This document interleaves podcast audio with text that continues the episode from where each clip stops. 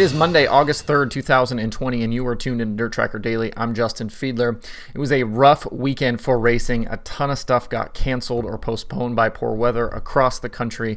Uh, you saw stuff in Pennsylvania, stuff in Ohio, stuff all over the place uh, got knocked out because of the weather. Both nights of the World of Outlaws sprint cars were lost at Wayne County and Plymouth, plus Saturday night's World of Outlaws late model race from Kokomo. Indiana Sprint Week also lost both the Lincoln Park Speedway night and the Bloomington show, but we did get to see some racing, including the full week weekend of All Star action. Friday night, the All Star Circuit of Champions headed to the 34 Raceway in Iowa with Kyle Larson on a five race win streak. The last time someone not named Kyle Larson won an All Star event was on July 11th at Sharon Speedway when Cale Conley won the Ohio Sprint Speed Week event. Larson again went quick time in qualifying, finished fourth in his heat and fourth in the dash. For the feature, it was Cory Eliason on the pole with Austin McCarl to his outside. Larson started fourth. At the start, Eliason settled in out front with uh, McCarl second and Larson quickly to third. By lap six, Larson had moved past McCarl and was then after Eliason for the lead. The Rudeen 26 of Eliason was able to hold off Larson until lap 13 when the 57 rolled the high side to take the top spot. As the leaders worked traffic, Eliason tried to keep Larson honest for a few laps, but Young Money was just too good. He drove away over the final half of the race to take win number six in a row. Eliason finished second with Tucker Klaasmeyer third, Austin McCarl fourth, and Gio Scelzi fifth. Points leader Aaron Reutzel finished the night in 10th, which was his fourth double digit finish in a row. The struggles for Reutzel have allowed Eliason to close in the standings, with the lead being 114 points after 34 Raceway. Saturday, the All Stars moved to Knoxville with a big field of 46 cars in attendance. Besides the full All Star roster and the Knoxville regulars, there were also a bunch of other teams on the property to get ready for the next few weeks of racing at the sprint car capital of the world. Kyle Larson again went quick time, finished second in his heat race and second in the dash. That put him third at the start with Gio Scelzi and Lynton Jeffrey on the front row.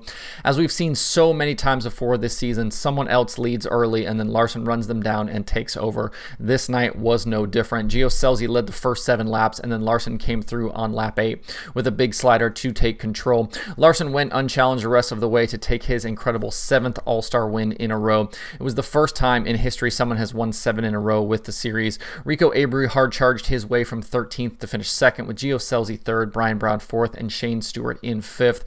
With Cory Eliason fin- finishing seventh and Aaron Reutzel back in 12th, Eliason chopped another 10 points out of Reutzel's lead, with the margin down to 104 uh, points heading to Sunday at Huset's. We found out after the race that Larson somehow drove the last part of the feature missing one of his contact lenses after it fell out.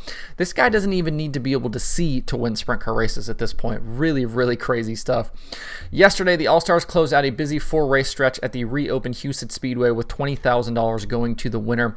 Larson was looking for his eighth series win in a row, and things were going that direction early with Larson again going quick time, this time by three tenths over second. Things went sideways on the night for Larson early in his heat race. Coming to the end of the second lap, Larson slid high out of turn four and banged the front stretch wall. The contact flattened the right rear tire, causing a caution and sending Larson to the work area. The crew was able to get Larson's car fixed and back on the racetrack. Not long after, though, on a lap four restart, Larson got high into turn one and clipped the outside wall with his right rear. The contact sent Larson flipping wildly with the car coming to rest on its side. Larson walked away from the crash, but his night was done after that.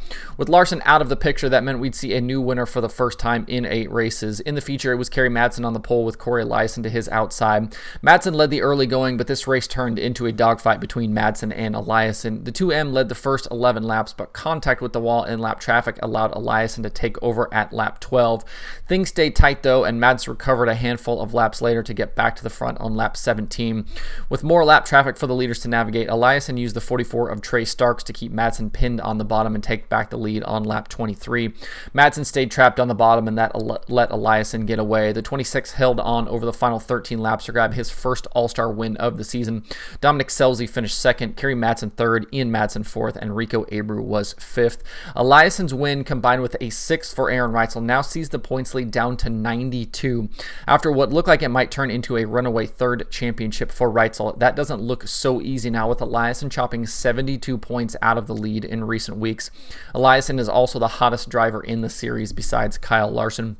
Even though Larson's incredible streak came to an end yesterday, don't expect him to slow down at all in the upcoming weeks. He'll be a favorite to win wherever he goes for the remainder of the th- uh, of the season. Thanks to Jacob Seelman's Twitter, I saw that Larson has 28 wins this season, including 23 since May 30th.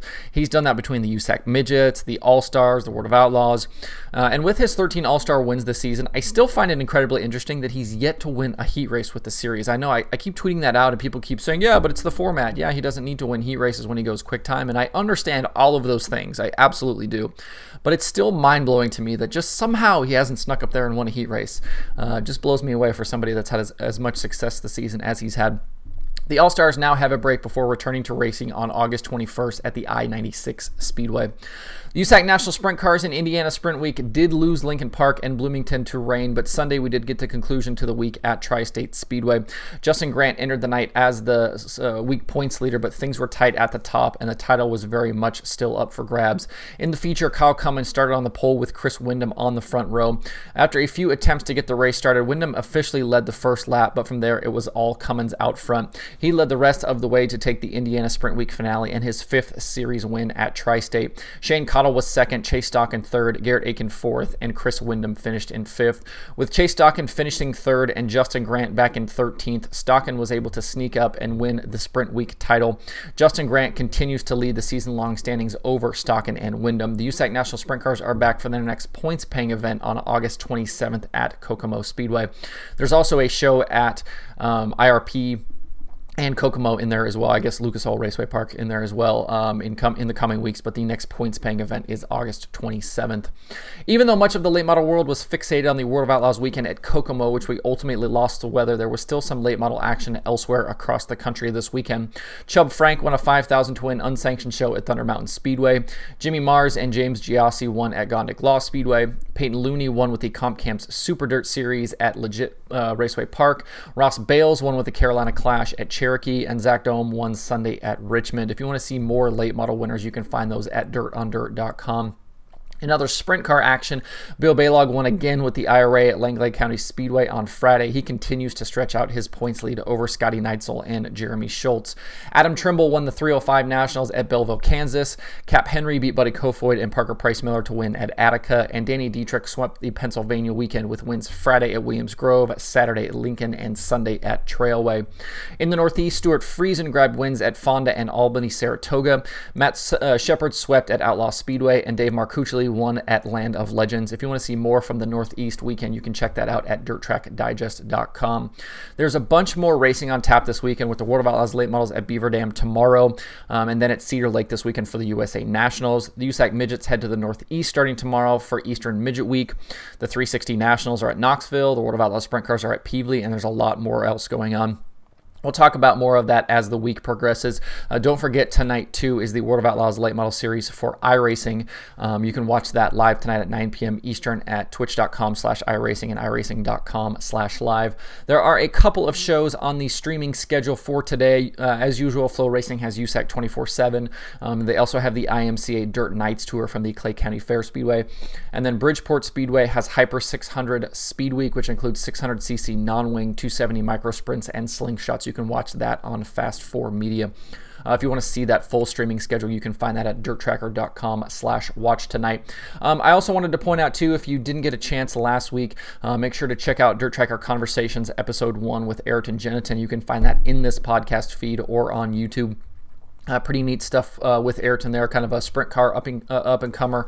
Um, and I'll do more of those uh, conversation shows as we go forward. But yeah, go take a listen to that if you haven't done so yet. Uh, that's it for the show for this Monday. You can find Dirt Tracker Daily on Apple Podcasts, Spotify, Stitcher, or where you get podcasts. Please subscribe and leave a review. That certainly helps out the show. You can also watch the show every day on YouTube and Facebook. Uh, subscribe, like, comment there as well. you can email the show at info at dirttracker.com and you can follow along at facebook.com slash dirttracker twitter.com slash dirttracker, and the website itself, dirttracker.com. You can follow me personally on Twitter at Justin underscore Fiedler, and don't forget to sign up for the Dirt Tracker weekly newsletter on the site. Uh, I also have uh, uh, Dirt Tracker uh, on TikTok. Um, until the president takes that down, you can find me on TikTok as well. Um, that's it for the show today. Hope everybody has a good Monday. We will see you tomorrow for more Dirt Tracker Daily.